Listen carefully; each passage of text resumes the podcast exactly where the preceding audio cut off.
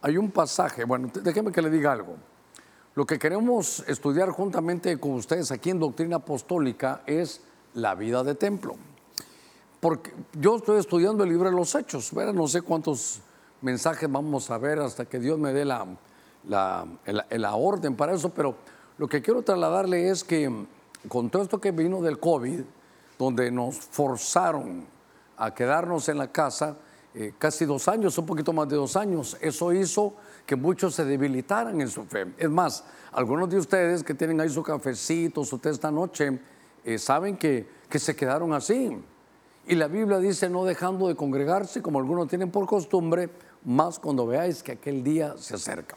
Bueno, entonces fui a buscar, pero en el libro de los Hechos, de lo que sucedía, cómo comenzó la iglesia, cómo creció, cómo se desarrolla, y fui a buscar la vida de templo. Yo quiero que lo analicemos esta tarde, para que recuperemos esa pasión, esa fuerza, hermano, que de pronto se puede perder. A todos nos pasa. Le pasó a la iglesia de Éfeso. ¿Sabes qué?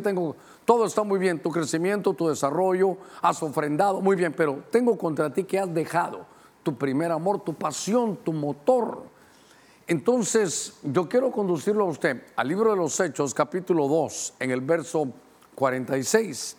Y que analice conmigo, y tal vez los hermanos allá que están en controles, ahí en producción, para que la palabra templo, porque usted la vea, porque recordemos que eran sinagogas, había templo, pero y que había cambiado. De alguna manera ahí entraban solo judíos o prosélitos y tenían que hablar de todo lo que era en el Antiguo Testamento, todo lo que era la Torá, la Tanaj, es decir, de Génesis hasta Malaquías. Pero ya la iglesia funcionando, yo quiero que usted analice conmigo la vida de templo. Y en el libro de los Hechos 2:46 dice, oiga esto qué tremendo, mire cómo comenzó la obra. Dice, día tras día continuaban unánimes en el templo, partiendo el pan en los hogares. Había discípulos también, comían juntos con alegría. Tenían coinonías, tenían una reunión solo para comer con alegría y sencillez de corazón. Entonces, venga conmigo para ver esto. Yo quiero que veamos el modelo que tenemos en el libro de los Hechos. Y entonces, aquí lo que quiero, todas las palabras de templo con amarillo, porque vamos a hablar de la vida de templo. Pero note algo, hermanos. No dice, y se reunían cada sábado. No dice así. Por favor, venga conmigo a verlo.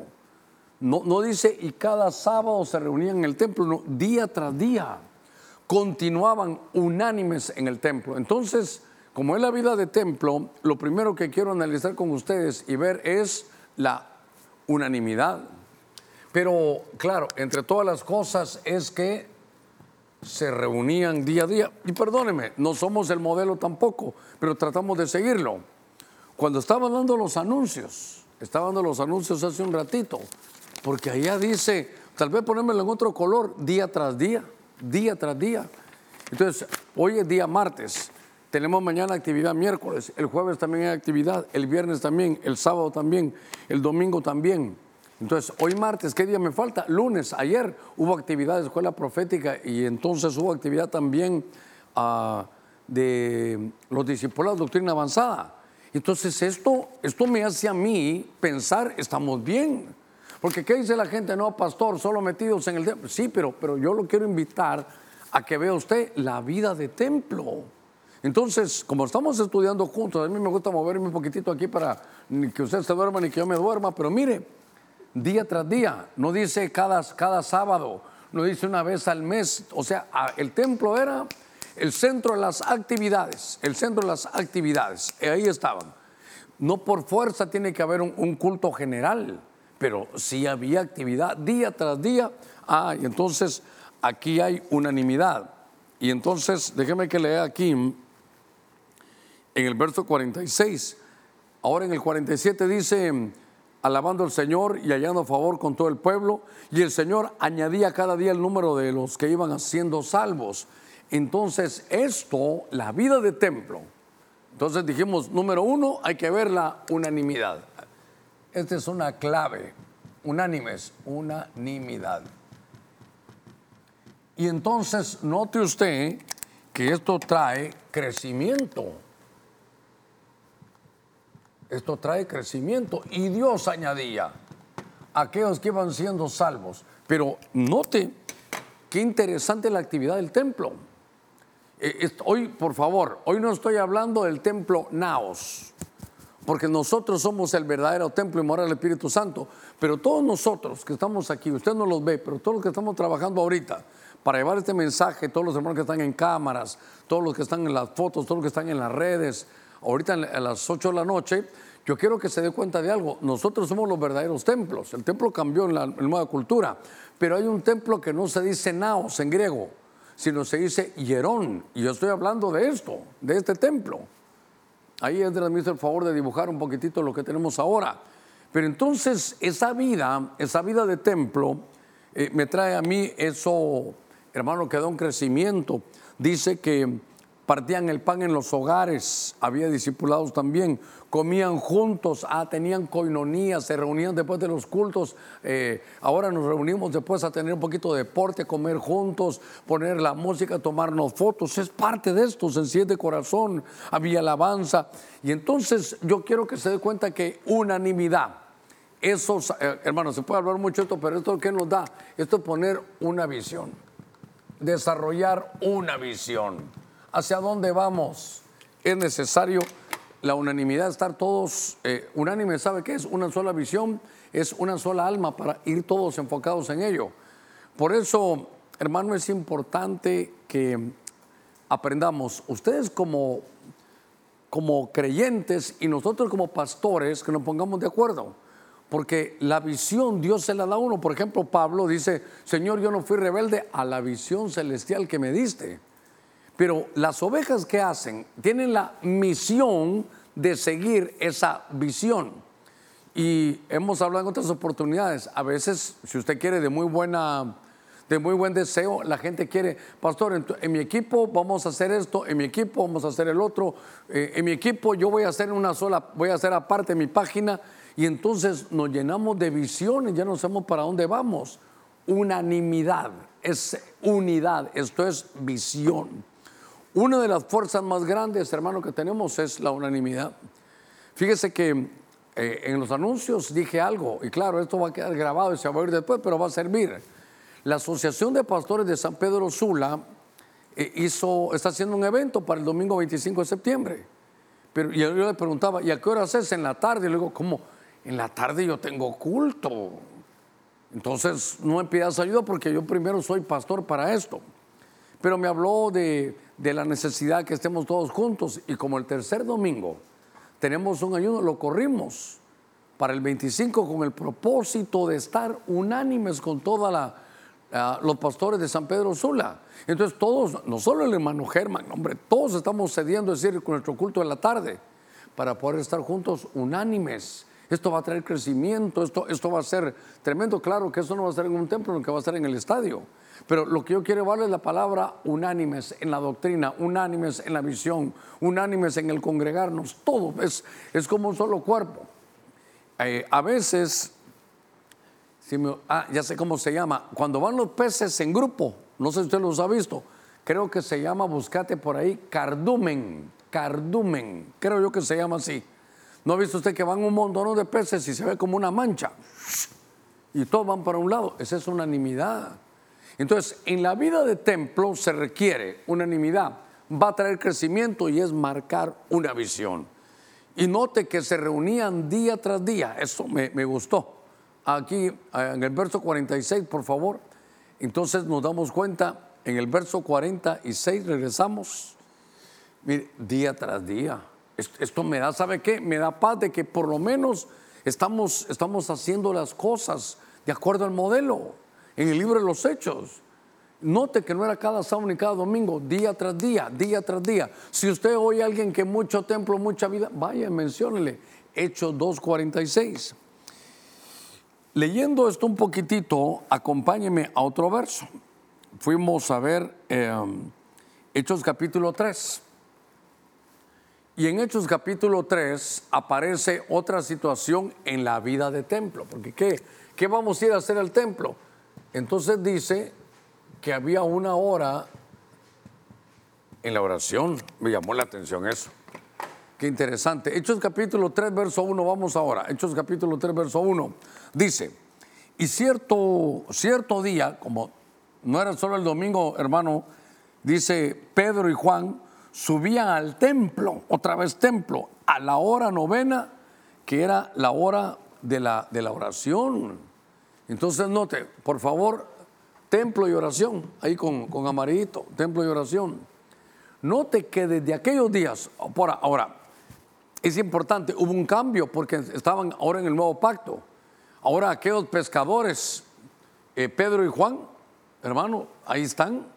Mire, el más grande y el más joven subían al templo. ¿Por qué? Porque había una hora de oración. Entonces, hermano, yo, ¿sabe qué? Estoy contento ahorita. ¿Por qué? Porque mañana miércoles hay intercesión a las 6:30. ¿Qué le parece? Hay intercesión, ¿qué? Hay oración. Ah, qué lindo que me pusieron el cardumen. Entonces voy a regresarme. Mire cómo van todos. Ah, entonces, déjame en el cardumen, papito. Ahí está. Estos cómo van de ordenaditos. Usted los mira. Cómo van. Si pueden conseguir un video también, hasta las aves en algunos momentos van, salen así todos. Así es como tiene que ir el pueblo del Señor. Hermanos, este día hay ayuno, todos al ayuno. Hermanos, ¿dónde? En el templo nos vamos a reunir. Ese es el lugar. Los templos de Dios nos reunimos en otro templo arquitectónico. Los naos en un templo hierón, para los que ya más o menos hemos conocido un poquitito de griego. Entonces, hermano, volvamos ahora a Hechos capítulo 3, verso 1. Suben los apóstoles y ellos ya saben. ¿Sabe qué? Ya hay un acuerdo. Ya hay un horario. Ellos sabían que a la hora novena, ¿qué era? Creo que a las 3 de la tarde había oración. ¿Por qué no hacemos la Biblia ahora nosotros igual a la hora novena, que es la hora tercera? Las 3 de la tarde. Porque estamos trabajando, entonces hay que esperar que todos salgan para poder reunirnos. Entonces, la hora de la oración. La oración es como la planta eléctrica, hermano. Déjeme que lo ponga aquí. Es como la electricidad, lo que hace funcionar, lo que trae la luz. Entonces, en el templo es la oración. Déjeme que lo ponga así, es como la planta eléctrica. Es lo que mantiene, ¿sabe qué? La electricidad es lo que mantiene funcionando todo. Hermano, yo tuve el privilegio de reunirnos hoy con los pastores, con la asociación de pastores, me invitaron muy amablemente ellos. Y estuvimos platicando y nos dimos cuenta que nosotros los pastores estamos llamados al ministerio de la palabra y a la oración. Porque si no oramos nosotros, el pueblo, ¿cómo va a orar? ¿Cómo le podemos decir, hermano, vayan a ayunar y no ayunamos? Pero note que la vida de templo es, y aquí es algo interesante, porque entonces no solo es la oración en secreto. ¿Se recuerdan que hay oración en secreto? Tú, cuando estés, entra a tu cuarto en los secretos, cierra la puerta y tu padre que te ve en secreto te va a recompensar en público. Eso es una oración personal en su casa. Porque esto es casa y templo. Pero en el templo también hay una hora de oración. Entonces tenemos que saber que está eso. Y claro, oración es adoración. Yo le podría decir que es intercesión. Pero entonces el templo es un lugar. No estoy diciendo que afuera no lo haga, solo estoy hablando de la vida de templo. Entonces aquí, aparte que lo que hace trae el funcionamiento, pero me habla de adoración. Cuando fui a buscar la palabra, y uno de los más altos grados de la oración es la intercesión. Muy bien. Note que entonces debe de haber un culto de oración. Debe de haber un culto de intercesión. Y hermano, ¿cómo somos, verdad? Va a venir un equipo de alabanza, llena la iglesia. Va a haber un culto de intercesión, muy pocos. Ahora, cuando se habla de intercesión, es como un tipo de levirato, es ponerse en los zapatos de otro. Señor, te pido, por ejemplo, un familiar que no viene al culto todavía. Entonces, en nombre de él no viene, pero yo lo voy a hacer. Es uno de los más altos grados de oración, la intercesión. Y entonces la iglesia en la vida de templo para mantener el funcionamiento, que todo esté desarrollándose, es la planta eléctrica. Entonces, la vida del templo lleva unanimidad y oración. Entonces, bueno, pero aquí no es un cardumen. Bueno, habría que ver el cardumen cómo va. Ahí regular, ¿verdad? Pero ahí tal vez podemos hablar de que van todos, pero hay fotos donde van todos moviéndose, donde se mira cómo el cardumen se mueve de un lado para otro. Sí, aquí es algo, mire, se ve hasta la mancha, ¿verdad? De cómo están. Es importante que eso, ese es el cardumen, eso que usted mira ahí es un cardumen. Cómo todos se mueven para la misma dirección, quién los lleva. Mire, qué tremendo ahí en la pantalla. Así que, ¿sabe qué? Eso sería como nado sincronizado. Ahí están todos en sincronía. Nos tenemos que mantener sincronizados. Voy a unir estos dos, la unanimidad. Y la oración nos hace estar sincronizados, hermano. Es que esto es importante. No sé quién me manda esas cosas ahí de los hermanos. Dice, pastor, antes, dice, ¿cómo han cambiado las cosas? Porque antes, por congregarse en aquellos días de Roma, a los cristianos los perseguían. Y dice que ahora hay que perseguirlos para que se congreguen. Antes, porque se congregaban en catacumbas, los perseguían. Ahora hay que perseguirlos para que se congreguen. Hermano, la vida de templo no la podemos perder. Por eso, si usted puso tempranito aquí a las 8 el tema, se va a dar cuenta que era día tras día. Reuniones en el templo, hermano, reuniones. Y claro, ya nos vimos que tal vez no son todas generales, pero sí para poder, hermano, ejercitar, motivar y fortalecer todas las áreas de la iglesia. Entonces, ya que tiene su Biblia, en el capítulo 3, verso 1, leamos qué pasó, hermano, en los versos siguientes, del 2 al 8. Había un hombre cojo de nacimiento al que llevaban y ponían diariamente a la puerta del templo, llamada la Hermosa, para que pidiera limosna a los que entraban al templo. Pónganme este texto, aquí hay lío. Aquí hay lío ya. Ahí está el cardumen, qué bonito está, ¿ve? Hoy sí. Ahí van todos, hermanos, en el mismo lugar. Todo moviéndose. Está qué sincronización más. Esta, ¿sabe qué también? En la alabanza y en la danza se ve eso así. Qué bonito, puro cardumen. Muy bien, vamos a Hechos capítulo 3, verso 2. En el capítulo 3, verso 2, me llamó la atención, aquí estábamos leyendo, porque había un hombre que era cojo de nacimiento y lo llevaban y lo ponían diariamente, otra vez, diariamente, todos los días, a la puerta del templo de Mala Hermosa. ¿Para qué? Para que pidiera limosna a los que entraban al templo. Hermanos, ¿qué diferencia es esta, hombre? Están hablando del templo y hay dos tipos de personas, los que se quedan afuera y los que entran. ¿Qué le parece? Para uno que es de pastor, ¿no le parece que se repite la historia? Hermanos, ¿solo a nosotros nos pasará? ¿O en todas las iglesias hay gente que llega y no entran? ¿Y sabe qué? Van a pedir. Y mire cómo saben ellos. Iban a este cojo de nacimiento, lo llevaban a la puerta, no entraba. Para que pidiera limosna a los que ¿qué? A los que entraban. ¿Sabe qué? Los que lo llevaban decían, mira, te voy a dejar aquí. Mire el razonamiento. Porque todos los que entran al templo, estos sí tienen. Todos los que se quedan afuera cuando vienen al templo, estos no tienen. Estos vienen a pedir y estos tienen la potencialidad de dar. Entonces, qué interesante, porque ahora si vamos a ir al templo, entonces tenemos que ser de los que entran al templo. Hay dos grupos, pero déjeme a ver cómo lo voy a llevar en esto. Entonces, lo llevaron ahí a este joven, viendo a Pedro y a Juan que iban a entrar al templo otra vez. Pedro y Juan sí entran al templo, le pedían limosna. El que entra al templo está bendecido, tiene. El que no tiene, porque nunca entra al templo a recibir la palabra de Dios. Entonces Pedro, junto con Juan, fijando su vista en él, le dijo, míranos.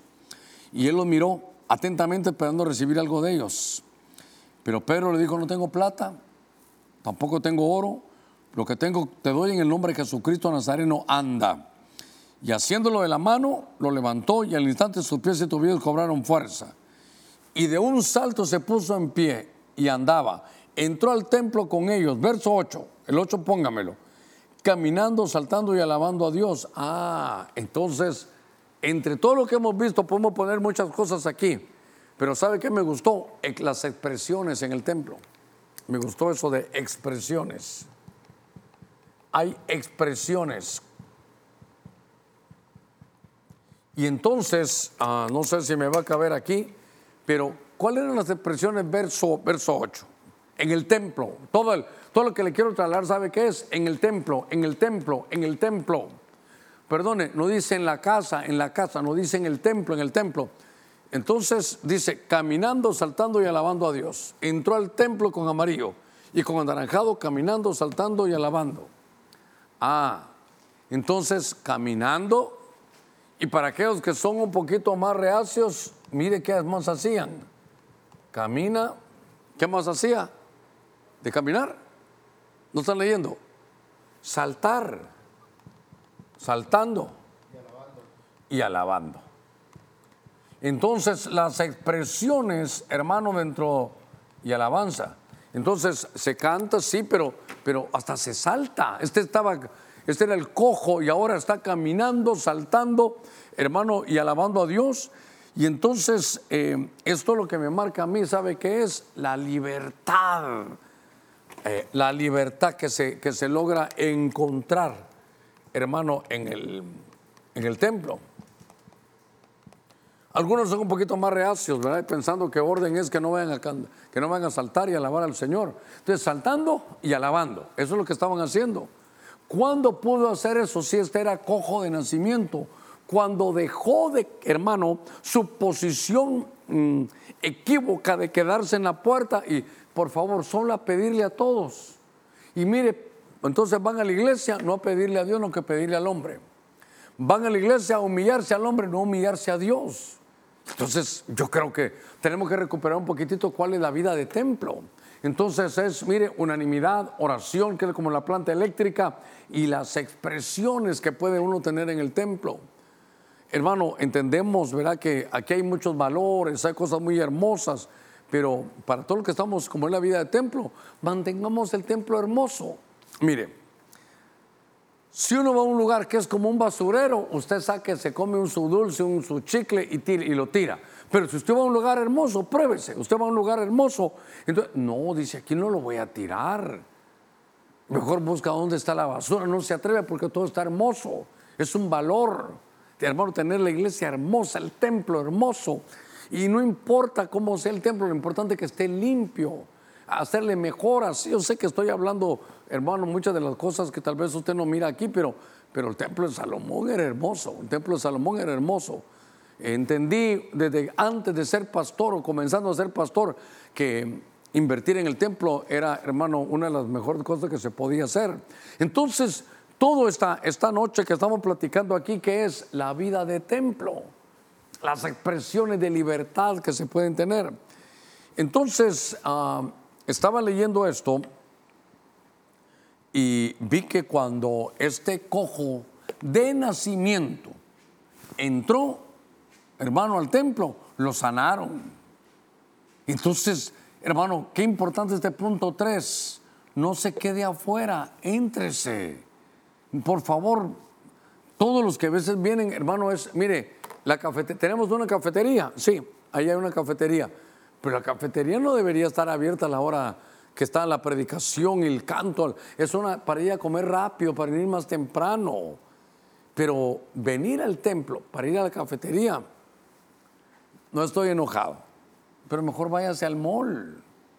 Mejor váyase a un mall. Entonces, ¿a qué vino al templo? A comer una baleadita, a tomarse un café. Yo no estoy diciendo que no lo haga, estoy diciendo que lo primero es las cosas del Señor. Bueno, déjeme avanzar. Cuando estoy viendo aquí en la Biblia, voy en el libro de los Hechos, todo está en el libro de los Hechos. Capítulo 5, venga conmigo, versos 20 y 21. Está hablando Pedro y dice, id y puestos de pie en el templo, hablad al pueblo todo el mensaje de esta vida. Y habiendo oído esto, entraron al amanecer en el templo. Oiga, al amanecer. Hay culto de madrugada. Y enseñaban. Cuando llegaron el sumo sacerdote y los que estaban con él, convocaron el concilio, es decir, a todo el senado, los hijos de Israel, y enviaron órdenes oiga, a la cárcel para que los trajeran. Me voy a detener un ratito aquí, porque lo que me llamó la atención es, dice en el verso 20, póngame el verso 20. Id y puestos de pie en el templo, hablad al pueblo de todo el mensaje, por favor pónganme de esta vida. Y entonces eso me llamó la atención, esto hay que derivarlo, estudiarlo bien, porque fíjese que está aquí y en la vida de templo le dicen: Pedro, ¿por qué no predicas, hermano? Predícale a la gente, ve, mira, ponte en pie ahí en el templo, insisto, en el templo, y háblale al pueblo que no está en su casa sino en el templo todo el mensaje de esta vida. Y eso me llamó la atención, todo el mensaje de esta vida. Entonces me llamó la atención esto que dice de esta vida. Y entonces cuando uno lo mira por encima, uno dice, bueno, ¿de qué les hablo de esta vida? ¿Qué les hablo de esta vida? ¿Qué hay importante en esta vida? Fíjese que hoy en la tarde hubo juego de Champions League, hermano, es lo de esta vida. Fíjese, hermano, que me han dado un trabajo, lo que usted quiera. Pero cuando fui a ver, me di cuenta que era la vida, y dice, de esta vida Zoe. Si usted se va al contexto, a Pedro lo habían metido preso. Y entonces se abrió la cárcel, hermano, y el Señor lo sacó de la cárcel. Y entonces no quedó nada ni forzado, ni las puertas. Y entonces cuando los fueron a buscar a ellos, ya no estaban, Dios los sacó para que fueran a predicar al templo. Lo que quiero decirle es, ¿sabes qué, Pedro? Predícale a la gente, oiga esto, predícale al pueblo de esta vida, de la vida espiritual, de la vida. Mire, en el griego hay dos tipos de vida. Vida bios, que es la vida biológica, la natural, y la vida zoe, vida biológica y vida espiritual. Entonces, como no lo tenemos en griego nosotros, pero le dicen, Pedro, ¿sabes qué? Habla al pueblo el mensaje de esta vida del Espíritu. Háblale al pueblo de esta vida, pero es esta vida, pero la vida del Espíritu, la vida Zoe. Entonces aquí háblale de la vida, pero espiritual.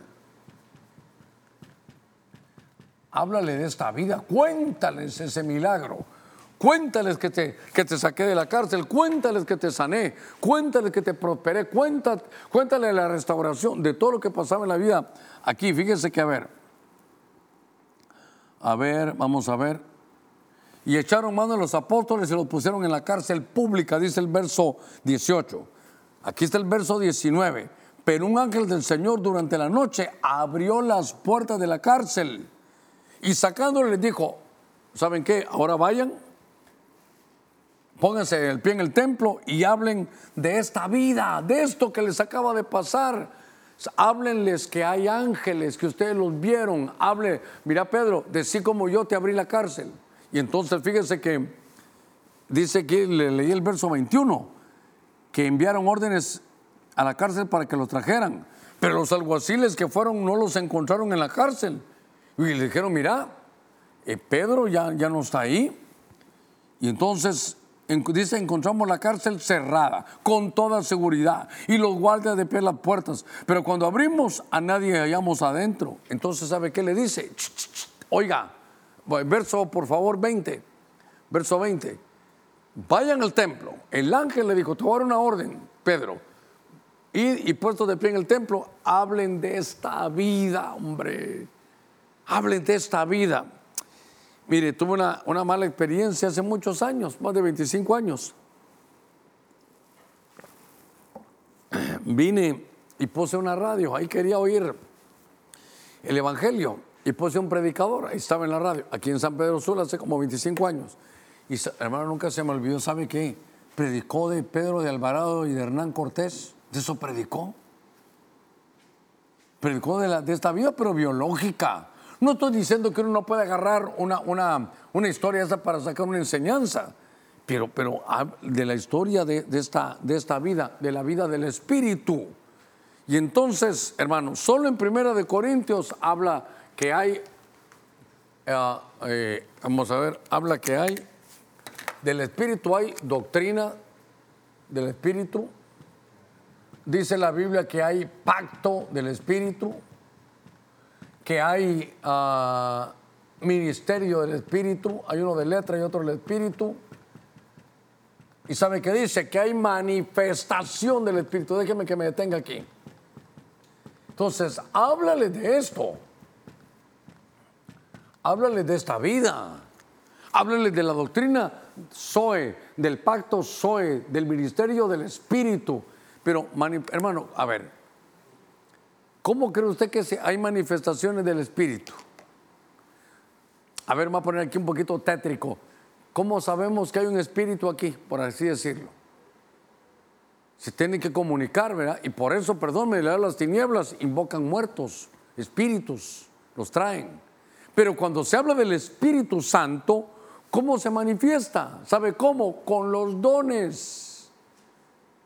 Se manifiesta con los carismas, se manifiesta cuando hay lenguas, interpretación de lenguas, profecía, donde sabiduría de ciencia. Viene la gente y dice la profecía es para los que son creyentes, para edificar, consolar. Dios te habla y te dice esa decisión, tómala, hijo mío, eso que vas a hacer. Mire, el Espíritu no se ve, pero empieza a hablar a través de los vasos, que es una cosa maravillosa. Pero cuando habla en lenguas dice eso es. Para que los que no son cristianos digan, ¿y esto qué es? ¿Esto qué es? Entra al culto y alguien que está hablando en lengua, la gente dirá, ¿y esta jerigonza qué es? Y ahora otro, entonces venga, por ejemplo, llega una persona, se estaciona en el carro, iba hermano a quitarse la vida y vio que había en carro, dijo, bueno, voy a ver qué hay ahí. Pensó que era una fiesta, que era un culto y se metió a la iglesia. Ya iba con un arma, iba a quitarse la vida.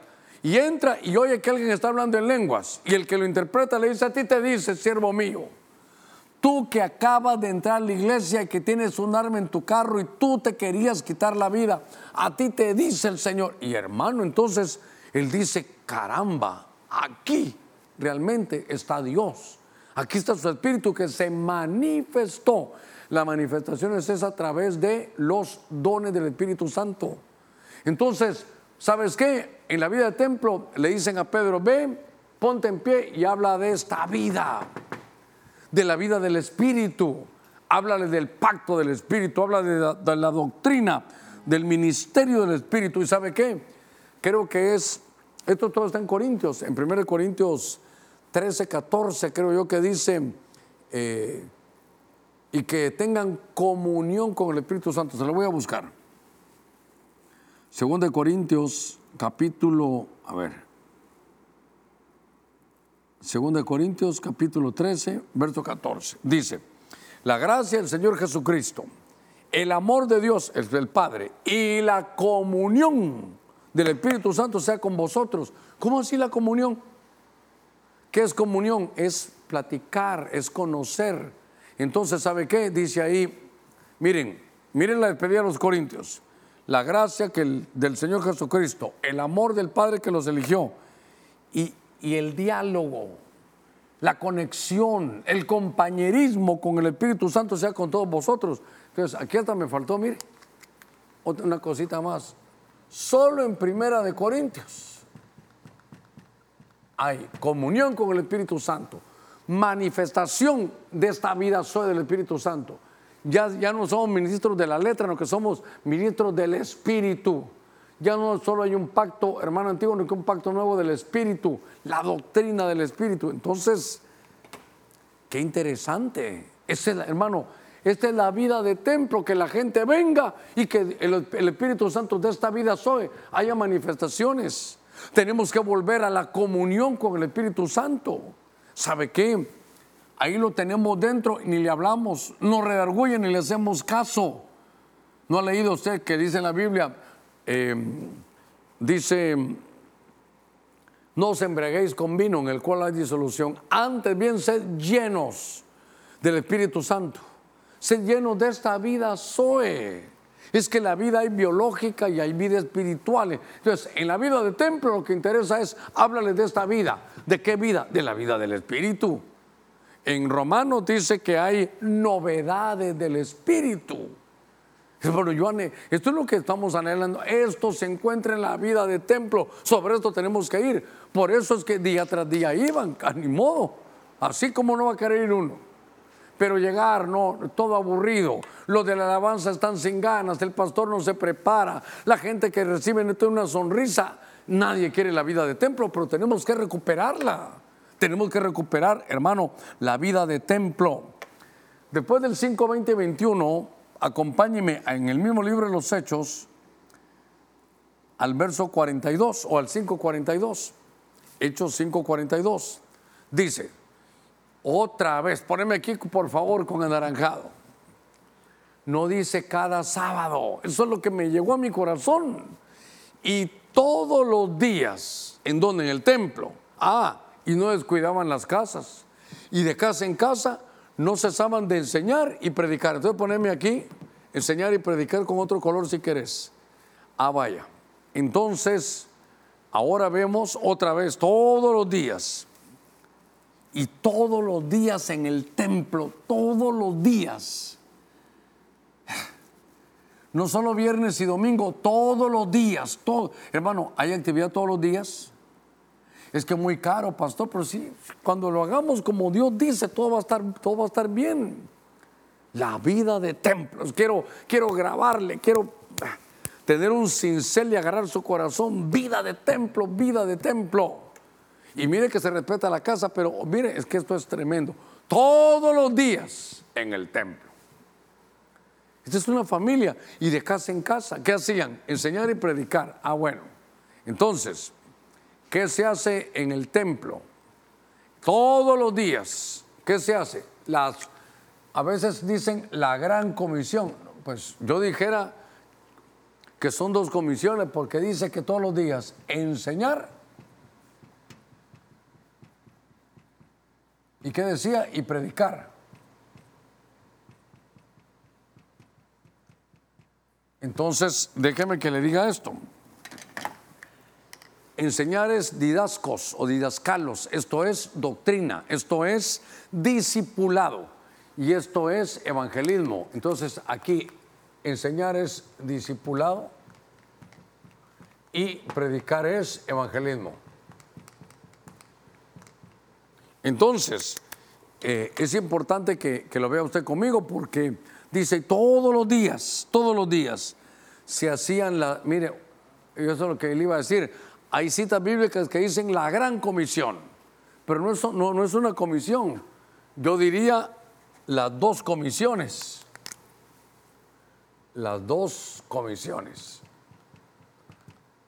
Mire, ¿cómo es la Biblia de hermosa? ¿Por qué?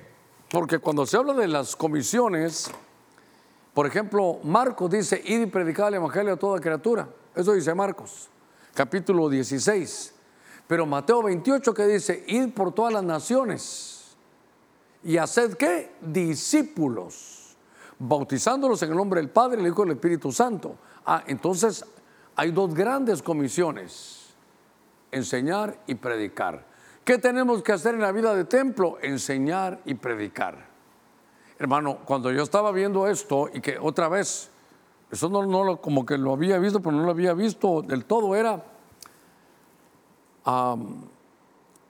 que es todos los días. Y entonces se hacían las dos comisiones y predicar a Jesús. Ahora, hay un pasaje cuando el etíope eunuco en Hechos capítulo 8 dice que le mostraron todo lo que era, lo evangelizaron acerca de Jesús. Pero en el Código Real, no sé, ya lo vimos aquí, creo que era 8:29 tal vez. Lo que le quiero decir es que en lugar de decir evangelizar, el Evangelio de Jesús, ¿sabe qué es? El Evangelio de Jesús es enseñar. Eso ya alguna vez lo vimos aquí mismo en estos martes. Identidad. ¿Cuál es la identidad? ¿Cuál es la misión? Y la autoridad de Jesús. Ah, qué texto más tremendo este. Entonces, en el templo hay que enseñar. ¿Y evangelio qué es? Buenas nuevas para mostrar la identidad de Jesús, su comisión o su misión y la autoridad que tiene. ¿Y sabe para qué nos sirve? Porque la autoridad que Él tiene nos la dio a nosotros. Entonces vamos a saber que el Evangelio es que por Cristo Él nos dio nuestra verdadera identidad, nuestra misión y la autoridad que tenemos, hermano, en Dios. Entonces, cuando voy, están, a ver si pudiéramos ver. Tengo unos buenos minutos, hombre, voy calidad. Voy a buscar en el libro de los Hechos, siempre el libro de los Hechos, capítulo 8, verso 29. Vamos a ver, no es el verso 29, es el verso 35. Por favor, Hechos 8:35, el Código Real. En mi Biblia dice: entonces Felipe abrió su boca y comenzando desde esta escritura le anunció, venga conmigo, el Evangelio de Jesús. Esto hay que hacerlo en el templo. Pero el Código Real dice, en lugar de Evangelio de Jesús. Sí, pero en el Código Real, aquí, por favor, en el CDG, en el Código Real. En el nuestro dice, le anunció el Evangelio de Jesús. No se le olvide. En nuestras Biblias, el Evangelio de Jesús. El Código Real, hijos, el Código Real. El Código Real. Usted tiene en su casa, ahí con su cafecito, el Código. Mire, me gusta cómo resumen. A ver, Mario, predícame del Evangelio de Jesús. A ver, Doris, predican del Evangelio de Jesús. ¿De qué? ¿Cuál es la buena nueva? Me gusta que esto dice, no puede ser. Yo creo que no pusiste Hechos, este no es 8:35. No tiene nada que ver con el texto, ¿verdad que no? Pone Hechos 8:35 y vas al Código Real. Porque lo que dice ahí en lugar de Evangelio de Jesús es, el resumen es, a ver, es ver cuál es la identidad de Jesús, 1, la misión de Jesús, 2, y la autoridad de Jesús, 3. Entonces, por ejemplo, para hablar de esto, aquí está, ¿ve? Hoy sí, bandiditos, hoy sí. Mire, ponémelo aquí. ¿Se recuerda que decía Evangelio de Jesús? Aquí dice identidad, misión y autoridad de Yeshua. Esto con amarillo, con naranjado. Entonces, a ver, hábleme de ¿qué es Evangelio de Jesús? Es su identidad. Él, aunque tenía el nombre de Jesús, es el verbo hecho carne. Timoteo 3:16, ese es el misterio de la piedad. Dios hecho carne. El verbo era Dios y tabernaculizó entre nosotros. Ese Jesús al que ustedes ven es Dios hecho carne. Eso es la verdadera identidad de Jesús. ¿Cuál es? Es Dios. Eso es todo. Hermano, ese es el quid del asunto. No se puede venir a la tierra e irse uno aquí sin saber quién es Jesús. Todos creen en Dios. Algunos tienen hasta por Dios a Satanás, que ahora hasta iglesias satánicas hay, hermano. Pero la identidad es Jesús de Dios. Su misión, ¿sabe qué es? La misión del Señor, salvarlo. De tal manera amó Dios Padre al mundo que dio a su Hijo Yeshua, a su Hijo Jesús. ¿Para qué? Para que todo aquel que en Él cree no se pierda, más que mas tenga vida eterna, porque Él no vino a condenar, sino a salvar. Hermano, en alguna iglesia donde lo estén condenando, Romanos 8:1, ninguna condenación hay para los que están en Cristo. Entonces, su misión es salvarlo, no condenarlo. Tuvimos un culto tan lindo, hermano, todo el domingo fue maravilloso, pero en la tarde hubo una profecía, o fue en la mañana. ¿Sabe qué decía? No vine a removerte, vine a promoverte. Ese es el Señor, hombre, eso es así. No vino a removerte, vino a promoverte. Y entonces la autoridad que perdona los pecados y los quita. ¿Qué le parece? Aquí hay tres temas.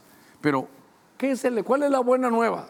Que Jesús es Dios. ¿Cuál es la buena noticia? Que vino a salvarte y que tiene autoridad para perdonar tus pecados, todos. ¿Qué le parece? Ese es el Evangelio. Y entonces eso se hacía en el templo día a día.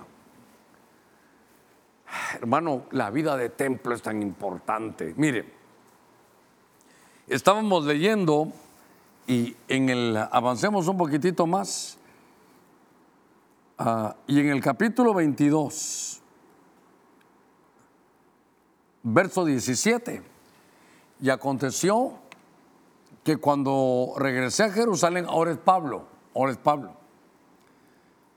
me hallaba orando en el templo. Él también oró una vez en la casa, ¿se recuerda? Oró en la casa de cuando Ananías lo fue a buscar. Dice que estaba en la calle, la tercera, algo así habla, y dice la dirección, aquí estaba orando. Entonces, yo no estoy diciendo que no ore en su casa, ahí tiene que tener su cuarto secreto, pero estaba orando en el templo. Entonces, ¿sabe qué? Estaba orando en el templo. Ahora ya no solo Pedro, Pablo también. Note, Pedro y Pablo, apóstol del Cordero y apóstol del Espíritu, orando en el templo. Sabían que esa es la planta eléctrica para que todo funcione. Y entonces dice él que tuvo un éxtasis. En el templo. Aconteció que cuando regresé a Jerusalén, está contando Pablo, me hallaba orando en el templo y caí en un éxtasis. Entonces, déjeme ver si es ese pasaje, ¿verdad? Sí, sal pronto a Jerusalén porque no va a ser aceptado tu testimonio aquí.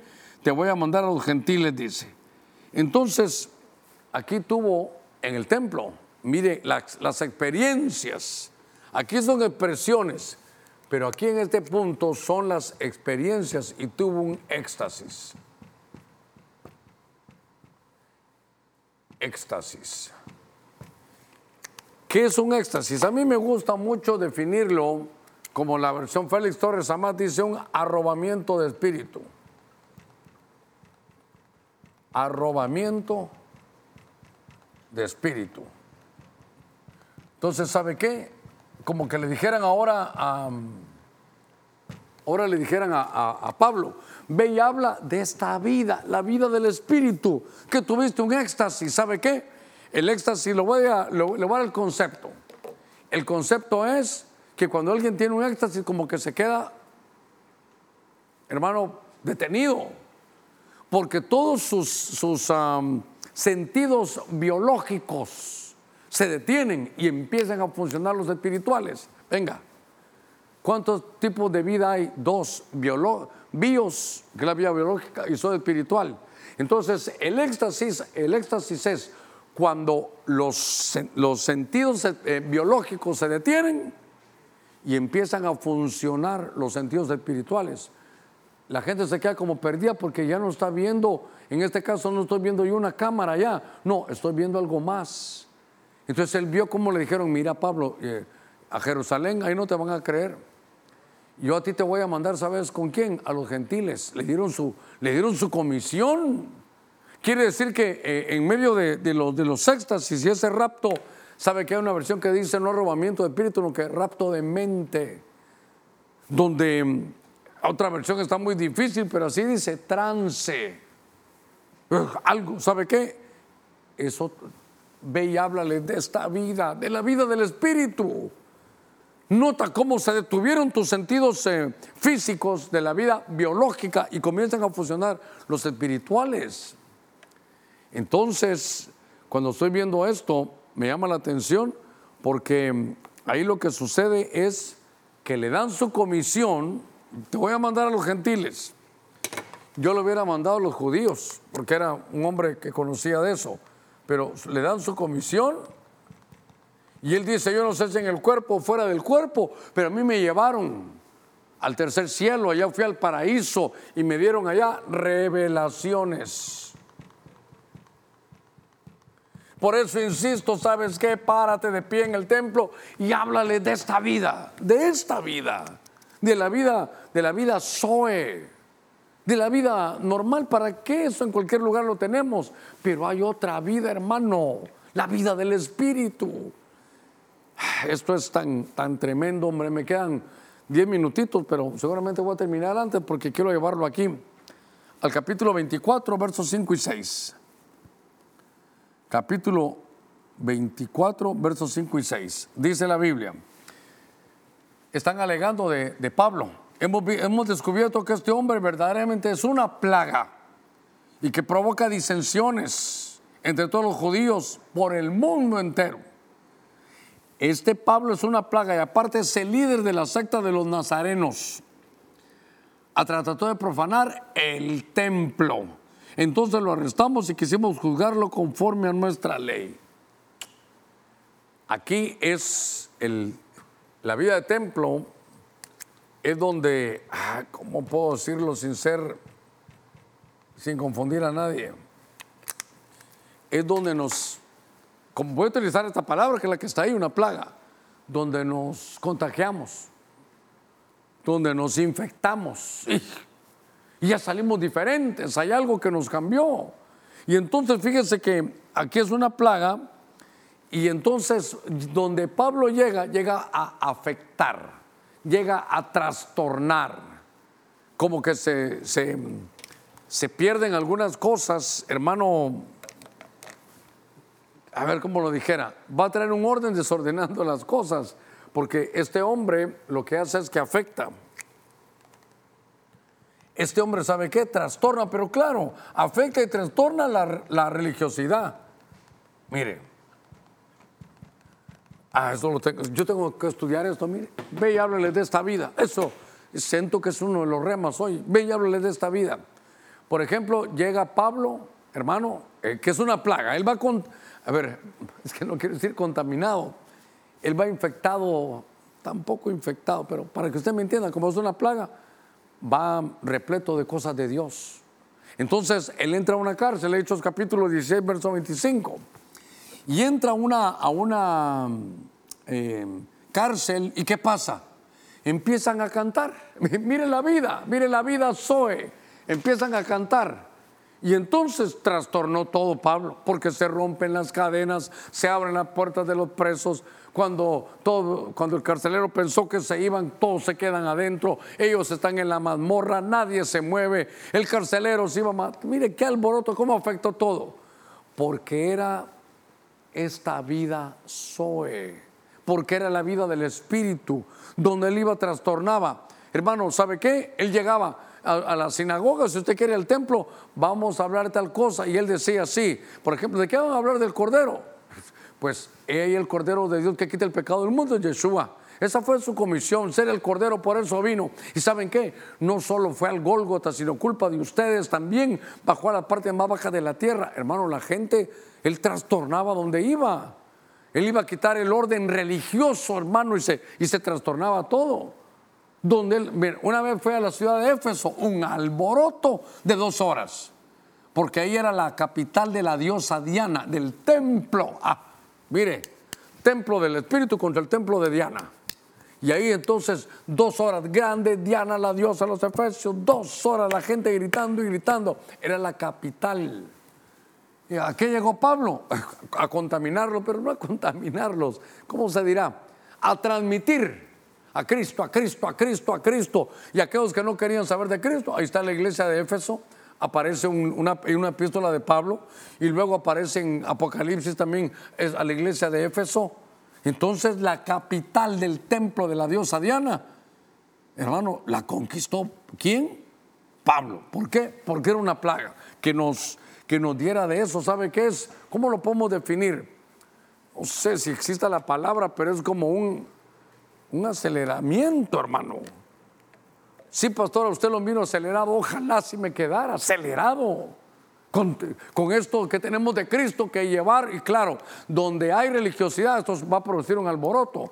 Pero esto es como un aceleramiento. Un aceleramiento. Acelerar. Mire, tenemos que llegar en 10 minutos y nos queda todavía. Entonces, ¿qué le decimos? Acelerar, vamos muy despacio. Note usted que me he dado a la tarea en estos 54 minutos hablarle de la vida de templo. En la vida de templo voy a hacer un resumen.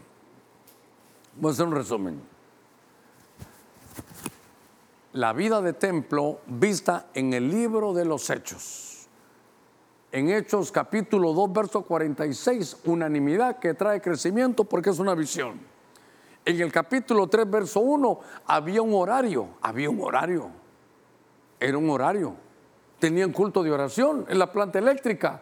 Oración es la misma palabra para adoración e intercesión. Ahí tenían eso. En el libro de los Hechos, que es como un modelo, en el capítulo 5, a ver, no, aquí es capítulo 3 del 2 al 8, está aquel que llevaron y lo pusieron a la puerta, no tenía nada, pero los que lo pusieron dijeron, los que entran, esos sí tienen.